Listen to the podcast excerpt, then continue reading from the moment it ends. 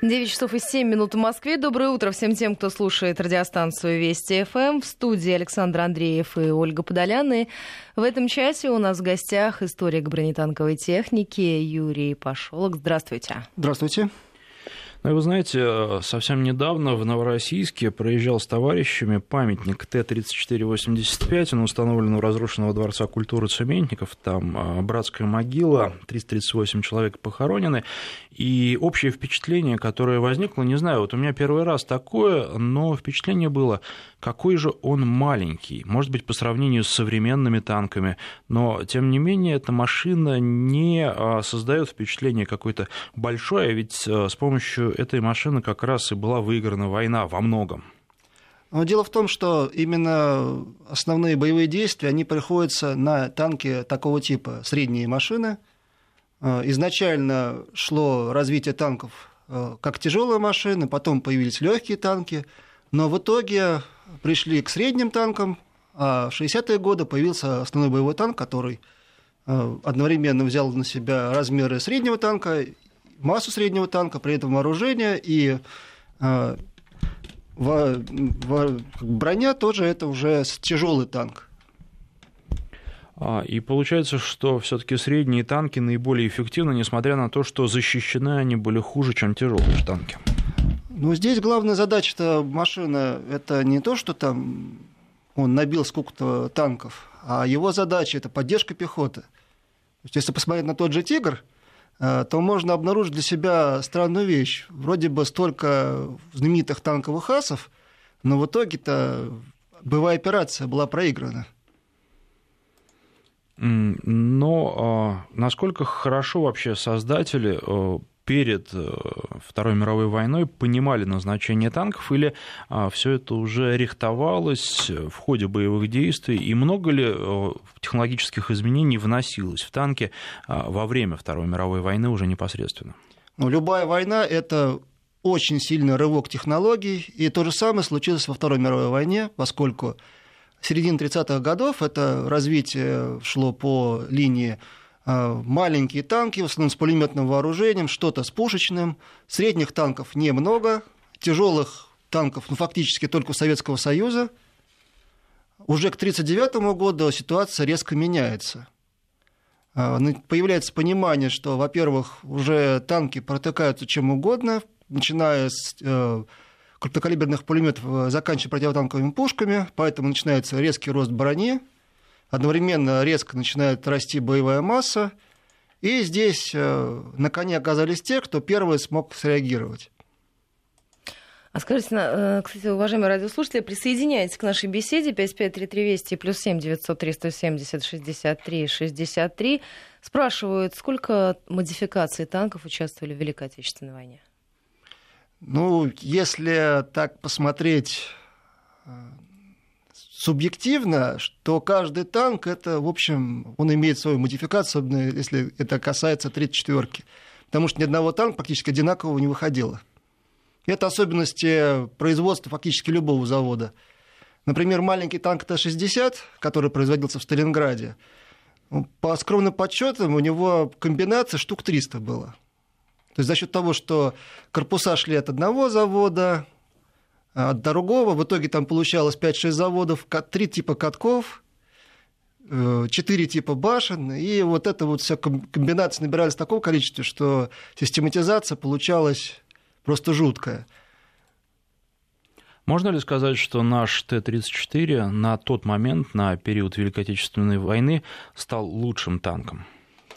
С точки зрения войны это лучший танк, потому что э, главная задача танка – это не то, чтобы друг с другом бодаться. Для этого есть противотанковая артиллерия, в конце концов. А, его задача – это поддержка пехоты, а, возможность проведения а, сложных боевых операций, возможность пройти несколько сот километров маршем. Именно это сделал Т-34 в совокупности с хорошим вооружением, с хорошим бронированием и, в принципе, с хорошей подвижностью –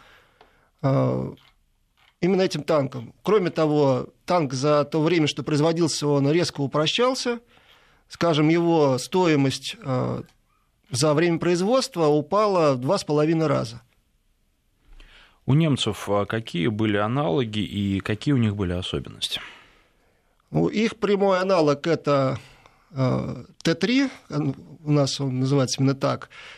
В принципе, ничего криминального этого нет, потому что панцеркофаги это тот же самый танк. Вот. Т-3 у них э, разрабатывался в качестве э, основного танка, танк-истребитель, вооруженный противотанковой пушкой и Т-4, который был в качестве танка поддержки пехоты. Но так получилось, что именно Т-4 стал основной рабочей лошадкой. А, ну что, если говорить о танках Великой Отечественной войны, какие еще танки, помимо э, советских и немецких, принимали участие в сражениях, и можно ли сказать, что они внесли существенный вклад э, в боевые действия? Ну, основной танк, именно союзный, с конца 1942 года стал средний танк М4, известный также как Шерман, ну, это английское название, но оно уже давно-давно стало нарицательным – Достаточно сказать, что эти машины по количеству примерно равны Т-34. А, машина получилась вполне удачной, несмотря на то, что было временное решение. Прекрасно понимали, что шасси уже не совсем под него подходит, но при этом нельзя было останавливаться производство. Поэтому быстро перешли на него, и в итоге американцы дожили плохо-хорошо с ним до конца войны. А последние модификации были сняты с вооружения некоторых армий в начале 2000-х годов. А можно ли сказать, что Советский Союз э, подошел к войне э, плохо подготовленным, потому что ведь э, танков было достаточно много, но среди них всего около 500 было, насколько я помню, Т-34? Около тысячи штук, но здесь целая совокупность проблем. Первая проблема – это то, что Советский Союз вступил в войну в момент перевооружения – у нас проблемы были не только с танками, точнее, даже не столько с танками, а, например, с авиацией. А, и самое главное, это не только сами танки, это еще и экипажи, поскольку у немцев была очень большая фора, называется «Два года войны». То есть экипажи были подготовлены, а вы не могли бы рассказать о слаженности экипажа, слаженности действий, и а, помимо всего прочего, ведь должна осуществляться и координация между экипажами. А, сколько времени уходит на подготовку, и трудно ли с этой точки зрения пересесть с одного танка, с танка одного типа на а, другой новый тип? Ну, в начале войны самая главная проблема даже была не слаженность экипажа, а именно слаженность соединения. Дело в том, что перед войной появилось такое понятие, как механизированный корпус. Это огромная такая машина, которая требует очень э, серьезной слаженности действий. А фактически ни один мехкорпус не был готов полностью. Это не вина советских военных, это проблема именно перевооружения. То есть новый штат – это новые проблемы. Поэтому достаточно быстро перешли на такое понятие, как танковые бригады, потом были еще и танковые полки, то есть это вообще 20 машин. И снова к понятию мехкорпус, то есть танковая армия, фактически тот же мехкорпус, пришли уже к 1943 году на совсем другом качественном уровне. В результате мы имели ситуацию, когда у нас мехкорпус 1941 года, э, имея матчасть э, подчас лучше, чем немецкую, он и проигрывает, а имеем два года спустя ту же самую ситуацию, матчасть хуже немецкой, потому что мы можем считать сколько угодно на Курской дуге танков, но реально немецкие танки на тот момент были лучше. Ну, итог Курской дуги мы все хорошо знаем.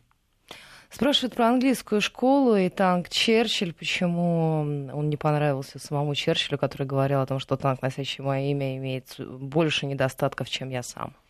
Ну, с Черчиллем ситуация крайне неоднозначна, поскольку Черчилль э, в ходе боевого применения в Тунисе оказался единственным английским танком, который оказался более-менее адекватным. Это единственный английский танк э, второй половины войны, который оставался на вооружении, в производстве. Э, достаточно сказать, что в Нормандии было только два типа английских танков. Это был Кромвель, который не очень, мягко говоря, любили, и Черчилль, который ну, хотя бы имел бронирование и более-менее неплохое вооружение. А что касается Матильды? А Матильда, главная проблема в том, что у нее очень маленький был ресурс на развитие. То есть, кроме двухфунтовой пушки, туда уже больше ничего не поставить. Сейчас говорят, что в современном бою время жизни танка буквально несколько минут, а во время Великой Отечественной войны как было? Но прежде всего надо исходить из того, что это статистика, поскольку танк может прожить и 5 минут, а может прожить, прожить и несколько лет. Но, тем не менее, все-таки э, статистика какая была, есть ли она сейчас, есть ли какие-то э, современные данные о том времени, э, сколько существовал танк? Ну, в данный момент э, с танками вообще много вопросов. Например, те же англичане решили отказаться от танков, но, в принципе, это решение неправильное. Но Сирия показывает, что если бы не танки, там неизвестно, что бы произошло. А, просят наши слушатели, напоминаю, что 5533, короткий номер для ваших смс-сообщений, в начале слова «Вести» пишите, подробнее рассказать о танке Т-34. Он ведь тоже выпускался в разных модификациях, и в частности, а, первые модификации танк командира выделялся антенной, и немцы били именно по этим танкам, таким образом уничтожали а, командира и а, дезорганизовывали а, наши танковые отряды. Потом к в середине войны уже этот недостаток был устранен, появился Т-34-85, и э, немцам стало гораздо сложнее определить, где находится командир. Вот много ли было таких деталей, и вообще э, Т-34, какой сам, сама, э, сам этот танк, какой путь прошел во время войны с точки зрения его модификаций и улучшений? Ну, в данном случае это речь идет не о танке командира, а прежде всего о танке Родины. Не секрет, что перед войной и в первую часть войны с радиостанциями были большие проблемы. То есть один танк из четырех. Но, кстати, такая проблема не только у нас. Э, например, у американцев на 1942 год родинами было 40% легких танков. Больше того, собственно, чтобы поставить радиостанцию, нужно было снять один из пулеметов. Вот. В данном случае Э, речь идет немножко о другой машине, и ее было очень сложно обнаружить. Фактически командирский танк отличается только наличием второго перископического прибора. А многие ставили этот фальшивый прибор, и было невозможно определить. Э, что касается непосредственно модификации, то э, путь был следующий. Сам по себе Т-34 – это развитие танка БТ. То есть появилась тенденция к тому, что БТ нужно усиливать бронирование – появилось требование добавить к механику-водителю стрелка-радиста, так появился танк БТ-20, он же потом А-20. Параллельно запустили гусеничную версию, э, которая называлась А-32. И именно из А-32, как более простой машины, имеющей больший э, запас по модернизации, и появился танк А-34. А скажите, спрашивают еще по поводу того, правда ли, что Т-34 стал прототипом для «Пантера» во многом? Да, так оно и есть. Э, дело в том, что э, немцы, они разрабатывали танк 20-тонного класса. Э, разрабатывали его они с 1938 года. И потом, когда, собственно, осенью 1941 года они познакомились с Т-34, например, танк Daimler-Benz он был очень похож на Т-34. То есть та же самая компоновочная схема, то есть трансмиссия сзади, сдвинутая вперед башня. Э, по конфигурации очень похожа на 34-шную. Но в итоге все-таки выбрали МАН как э, более сбалансированную систему, но у немцев случилась типичная для них проблема, они перегрузили танк в полтора раза.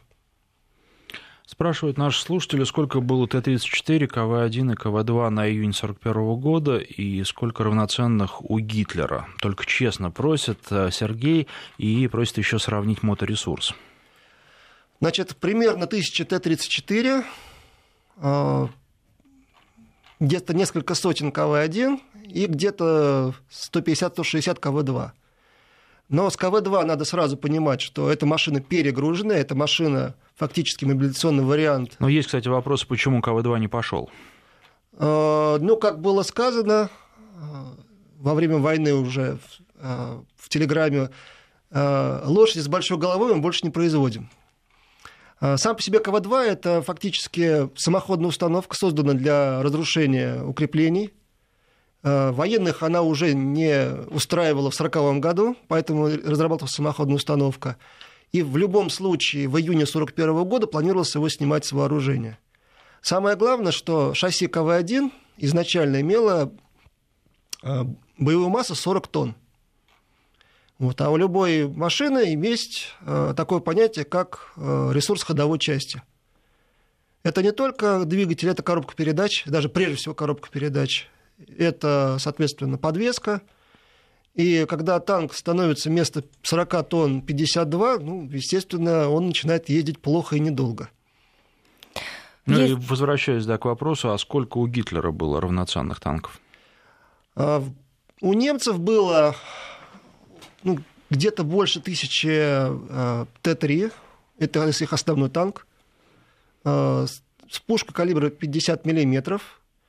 Ну, в принципе, в упор она даже кого могла пробить. Э, но поскольку КВ это была машина, скажем так, не самая массовая, основной противник Т-34. А самый дорогой танк того времени это «Тигр»? В принципе, да.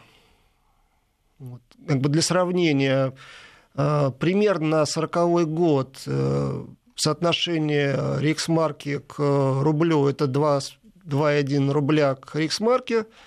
Ну вот для сравнения, Т-34 к 1942 году это примерно 200-240 тысяч рублей, ну то есть примерно 120 тысяч рейхсмарок.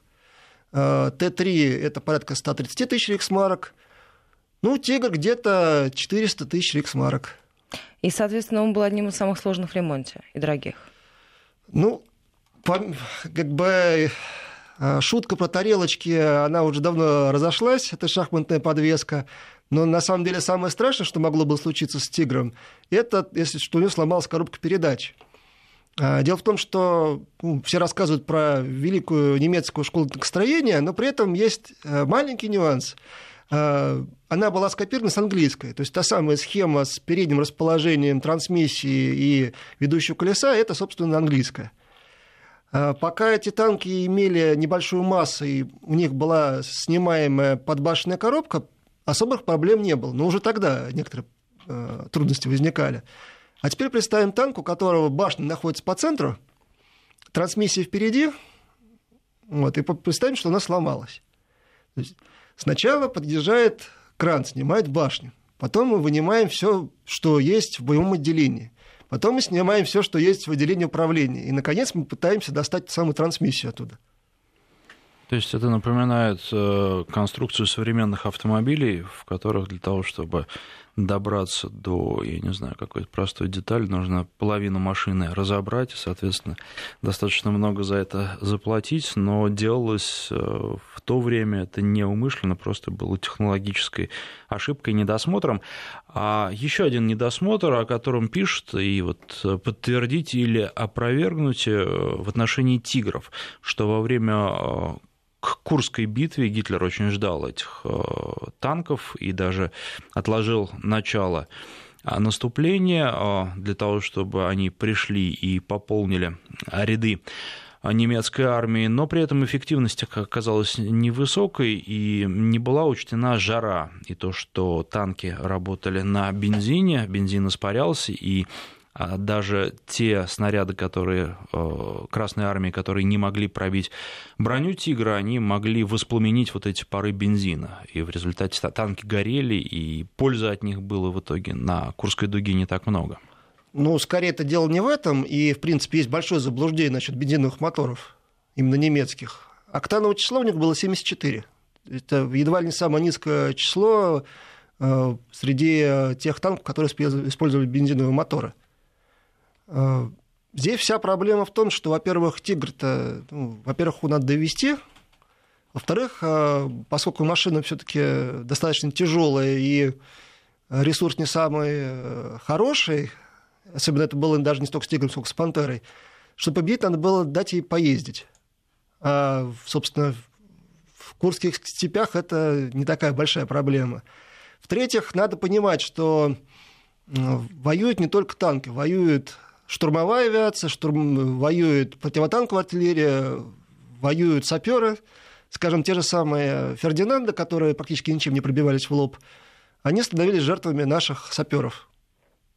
В результате «Тигр» оказался не совсем той машиной, которая была нужна. Больше того, тот же Гудериан, он ратовал за то, чтобы развивать танки именно среднего класса.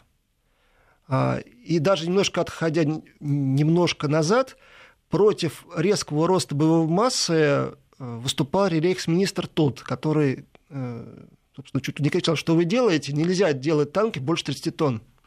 Но тот-то не стало, и все, как говорится, завертелось. Спрашивают еще наши слушатели, как вы относитесь к игре «Мир танков», а, и не приглашали ли вас в качестве эксперта разработчики этой игры? Ну, маленькая тайна, я уже с ними привязка 7 лет. Один из молодых исторических консультантов проекта. То есть получается, что относитесь к проекту неплохо? Ну, да. Помогает он э, тоже узнать историю и лучше разбираться в военной технике? Ну, могу сказать, что э, благодаря Wargaming был э, поднят огромнейший пласт исторических материалов.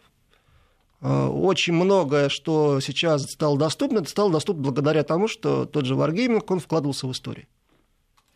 Разрешите сделать шаг назад. Слушатели спрашивают по поводу «Пантер». Правда ли, что превосходство этого танка было очевидно только при лобовых танковых сражениях? А что касается а, противотанковой артиллерии, то жгли «Пантера» не хуже остальных. А, «Пантера» реально именно в а, лобовых атаках, она страшнее «Тигра». Во-первых, их больше в разы.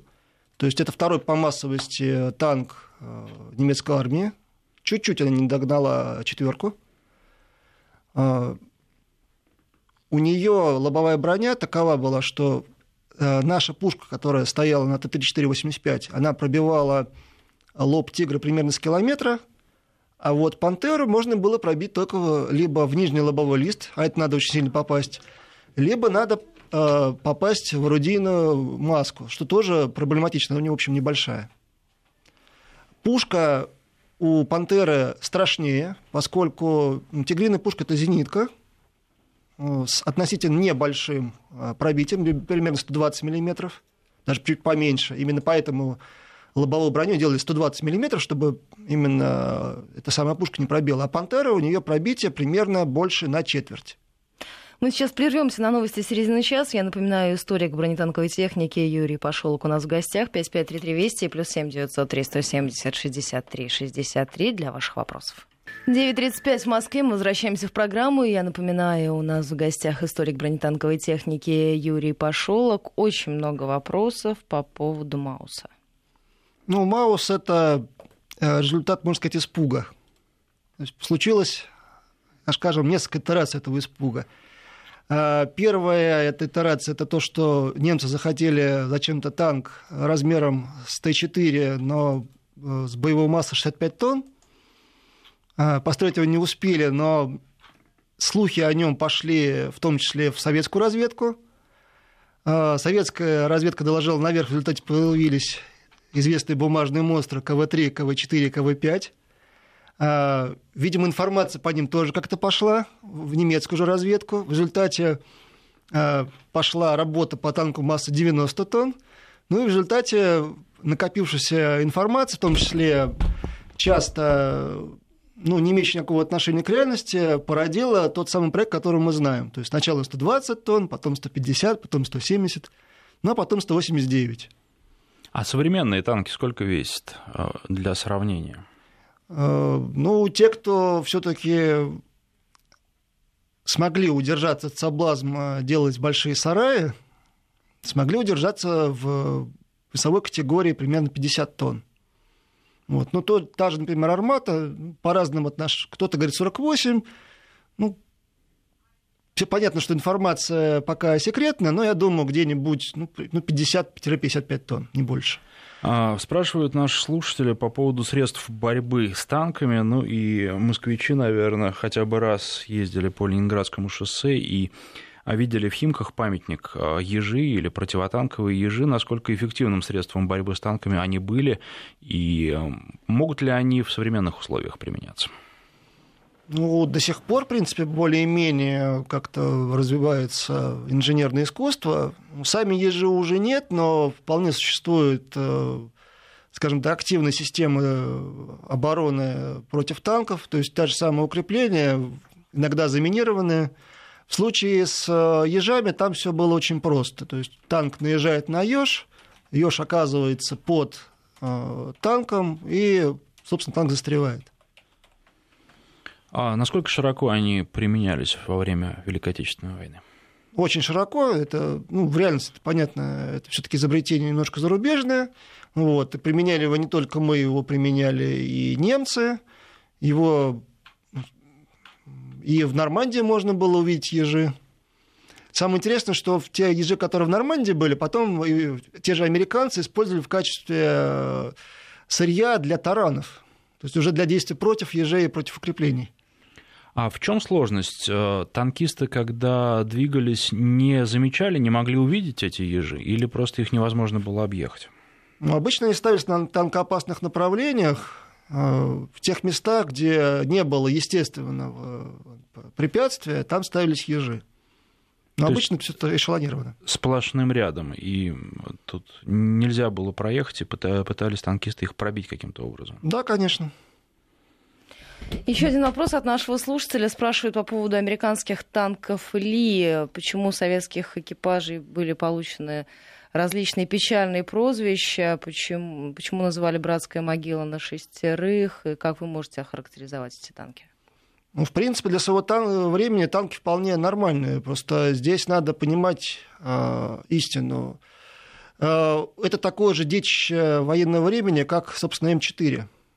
То есть у них была платформа танка М2, э, но при этом получили информацию из э, Франции, что э, немцы используют танки с пушками калибра 75 мм, срочно понадобилось именно такое орудие. Наиболее простым вариантом стало появление танка именно М3, то есть казематное расположение орудия. Это было, мягко говоря, не редкость в тот период. Даже Черчилль изначально это машина, у которой есть пушка казематная.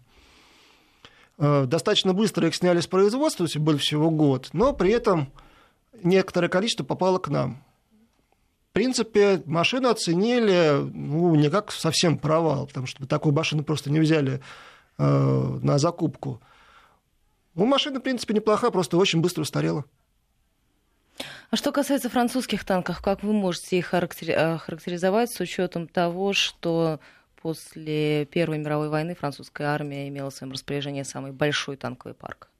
Ну, если кратко, французы доигрались. Все, что можно сказать по французским танкам. А, достаточно сказать, что у немцев а, были, было некоторое количество даже польских танков. А, про чешские танки я вообще молчу. Они использовались в том числе в качестве эрзац средних танков, но при этом фактически не использовались э, французские танки в качестве машин первой линии. Э, был у них печальный опыт использования французских Б-1. Они быстро поломались, и, в общем, больше их на фронт не отправляли. А что касается чешских танков и чешской промышленности, э, не могли бы вы подробнее об этом рассказать, о роли чешской промышленности в танковых войнах Великой Отечественной войны? Ну, Чехословацкая танковая промышленность на вторую половину 30-х годов стала одним из лидеров по экспорту. Это, удалось сделать несколько очень удачных машин, в том числе нашим бывшим соотечественникам, главным конструктором фирмы Чикада Алексеем Суриным. Э, созданным шасси. Это танк, который в несколько сотен было поставлено по разным регионам мира. Э, Чехам буквально не хватило двух вещей, чтобы противостоять немцам. Им не хватило примерно 250 танков, ну и крепкое плечо союзников, потому что союзники в тот момент думали о собственной безопасности, а Советский Союз э, поляки не пустили. Вот, в результате фактически Чехословакию сдали, вот, и в распоряжении немцев оказались э, два типа танков. Это ЛТВЗ-35, он же Панзер-35, Сами чехи отказались от его дальнейшего производства. Но при этом у них были танки ЛТВЗ-38. А, это будущий, э, известно как Прага, э, э, Панцер-38. Машина одна из лучших в своем классе на тот период, имевшая довольно приличный запас по модернизации и была выпущена на примерно полторы тысячи штук. для понимания, насколько важна это была машина для немцев. Если в 1939 году они использовали скорее в вспомогательных дивизиях, то есть так называемая легкая дивизия, то уже по состоянию на весну 1940 года они находились э, на самом острие атаки. То есть известная Ромелевская 7-я танковая дивизия, она имела вместо ПЗ-3, Т-3, именно Праги. Э, на 1941 год уже порядка пяти дивизий было. Э, но уже в тот момент Прага свой запас прочности исчерпала. Собственно, именно поэтому они дальше не производились. То есть как бы в 1942 году их сняли с производства. Но при этом это шасси довольно долго использовалось как самоходные установки и имело серьезное развитие в виде истребителя танков, например, Як-38, также известно как Хетцер. И это шасси, э, насколько оно хорошее было, э, ну, в некоторых э, странах эти экспортные танки, они были до 90-х годов на вооружении. 553320 плюс 7 900 370 63 63 это наши эфирные координаты. Еще успеете задать ваши вопросы, уважаемые радиослушатели. Уже из Санкт-Петербурга Александр интересуется, где можно будет послушать вас в повторе на сайте радиостанции. Вести ФМ эм обязательно программа появится, так что успейте прослушать. Александр, не переживайте по поводу этого. Э, по поводу этого. Очень много вопросов. Я смотрю и на СМС-портале, и в WhatsApp спрашивают по поводу танка Иосиф Сталин. Э, правда ли, что он был самым мощным и наиболее тяжелобронированным из советских серийных? Ну, я лично считаю, что именно ИС-2 является а, лучшим а, тяжелым танком Второй мировой войны. А, опять же, это соотношение. То есть мы знаем про «Тигра». Он сильно раскручен, но при этом ИС-2 он имел гораздо более высокую подвижность. Он обходился гораздо дешевле, чем, э, например, «Тигр». Примерно его цена была сопоставима с «Пантерой». Э, при этом его вооружение оказалось таковым, что к моменту запуска именно ИС-2 э, у немцев не оказалось каких-то серьезных методов защиты от этого танка. То есть, да, королевский тигр, он теоретически броню держал, но при этом эта самая броня начинала трескаться. А разрешите, мы сейчас прервемся на региональный блок информации о погоде, а затем продолжим. 9.48 в Москве. Мы возвращаемся в программу. Я напоминаю, у нас в гостях историк бронетанковой техники Юрий Пашок. Мы с вами остановились на танке Иосиф Сталин. Ну, Иосиф Сталин – это, прежде всего, машина, в отличие от того же «Тигра», который разрабатывался еще с 1937 ну, года, если начинать всю его подноготно, то э, ИС – это машина дитя военного времени – то есть это КВ-13, который появился вообще весной 42-го, э, достаточно быстро он превратился в тот танк, который мы знаем. То есть полтора года – это реально для танка срок очень небольшой. И практически сразу эта машина о себе заявила. Достаточно сказать, что в первом бою Королевского тигра против э, ИС-2 был эпизод, когда один из 2 Э, умудрился уничтожить сразу ну, три королевских тигра, причем эпизод боя был такой, что он сначала подбил один, обогнал его, эти танки и зашел с другой стороны. Вот эта машина, созданная специально для военных операций э, Второй мировой. Э, здесь часто, как в случае с советскими танками, рассказы про то, что там трупы мы заваливали, мы заваливали железом, как правильно сказал историк Алексей Исаев. То есть идеология советского танка второй половины Великой Отечественной войны. Это танк, который э, примерно 300-600 километров должен пройти боевых операций. Дальше он уходит на ремонт. Э, следующая партия танков приходит в часть. Э, словно готова боевая операция, которая идет примерно месяц-полтора. Потом на смену приходят еще танки. И таким образом, благодаря такой ротации, получается постоянно боеспособная машина, которая, естественно, по ходу производства Э, получает некоторое улучшение, и именно вот эта концепция, она позволила танку стать, ну, как я считаю, лучшим танком Второй мировой, именно в тяжелом классе. А, вспоминают наши слушатели фильм «Белый тигр» и спрашивают, а, там создавался спецтанк Т-34, а Т-34 – это изобретение киношников да, или конечно. реально были такие? Это изобретение киношников. Ну, знаете, этот фильм мне нравится. У Карена Шахназарова самое главное – это последняя сцена. И вот именно последняя сцена, я считаю, что этот фильм очень хороший, потому что посыл у него очень хороший.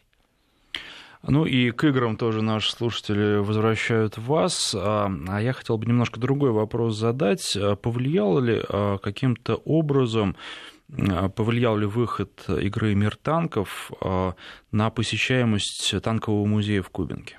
Ну, за год примерно в 10 раз. Ничего себе. Ну и точно так же задают вопрос о переезде музея.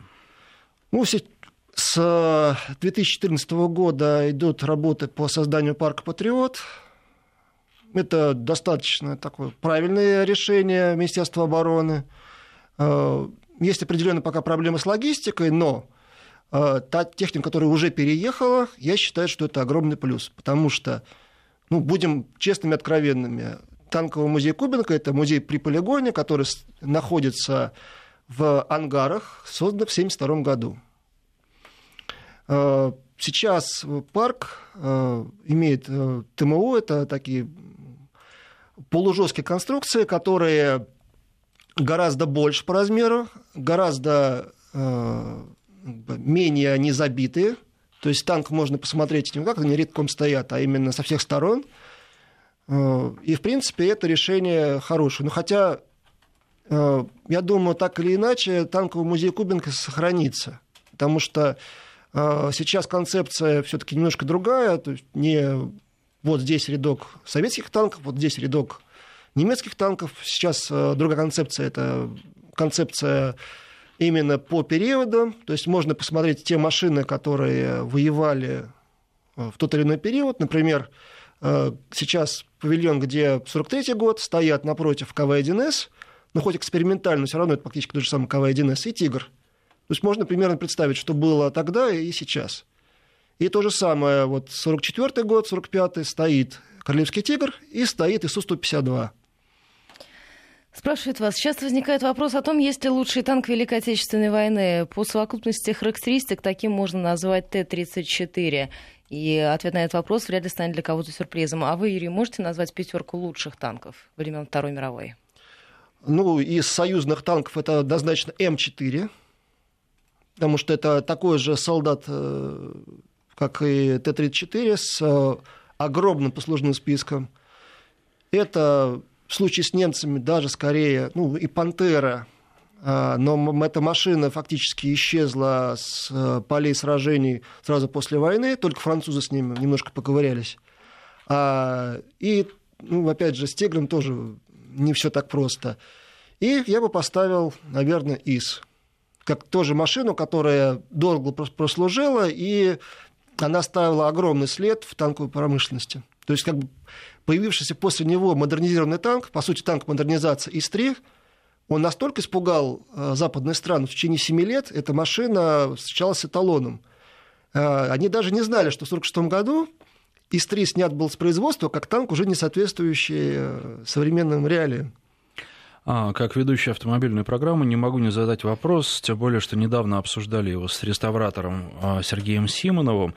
А почему во все времена в России а, оружие и такую технику, в том числе танки, делали гораздо лучше, чем гражданские автомобили? В чем причина, на ваш взгляд? Ну, во-первых, э, все-таки у нас военная промышленность всегда стояла на первом месте, а во-вторых, есть э, серьезная разница между между военной машиной и э, машиной гражданской. Военную машину принимает военпред, то есть он за нее отвечает. Вот, поэтому часто получается забавная ситуация, что тот же УАЗик, который стоял некоторое время на базе хранения, он лучше, чем тот, который в салоне. Потому что как бы задачи и у него немножко другие. То есть в армию поступают э, даже автомобили лучше, чем а, мы можем купить в автосалонах? Ну, я думаю, если военную машину поставят те самые узлы, так называемые запрограммированной усталости, кому-то открутит голову. Как вы считаете, если поручить военным контроль над производством гражданских автомобилей, дело пойдет, сдвинется с мертвой точки? Можно таким образом возродить наш автопром? Боюсь, что нет. Все-таки это разные вещи. То есть у нас уже был период, когда у нас контролировали автомобильную промышленность, ну, закончился на самом деле плохо. Потому что, ну, я считаю, например, то, что в свое время вместо э, разработок АЗЛК поставили эту самую симку, это была огромная ошибка. Вот, ну, так делать нельзя. То есть должны решать все-таки сами автопроизводители, что им делать. Спасибо вам большое за этот разговор. И от наших слушателей пишут, нужно продолжать. Но мы обещаем, что в течение этой недели обязательно будем говорить об этом. История, историк бронетанковой техники Юрий Пошелк был у нас в гостях. И еще раз отвечу всем тем, кто спрашивает, где можно будет услышать программу в записи. На сайте радиостанции Вести ФМ обязательно найдете в одном из разделов. Спасибо за вопросы. Спасибо вам.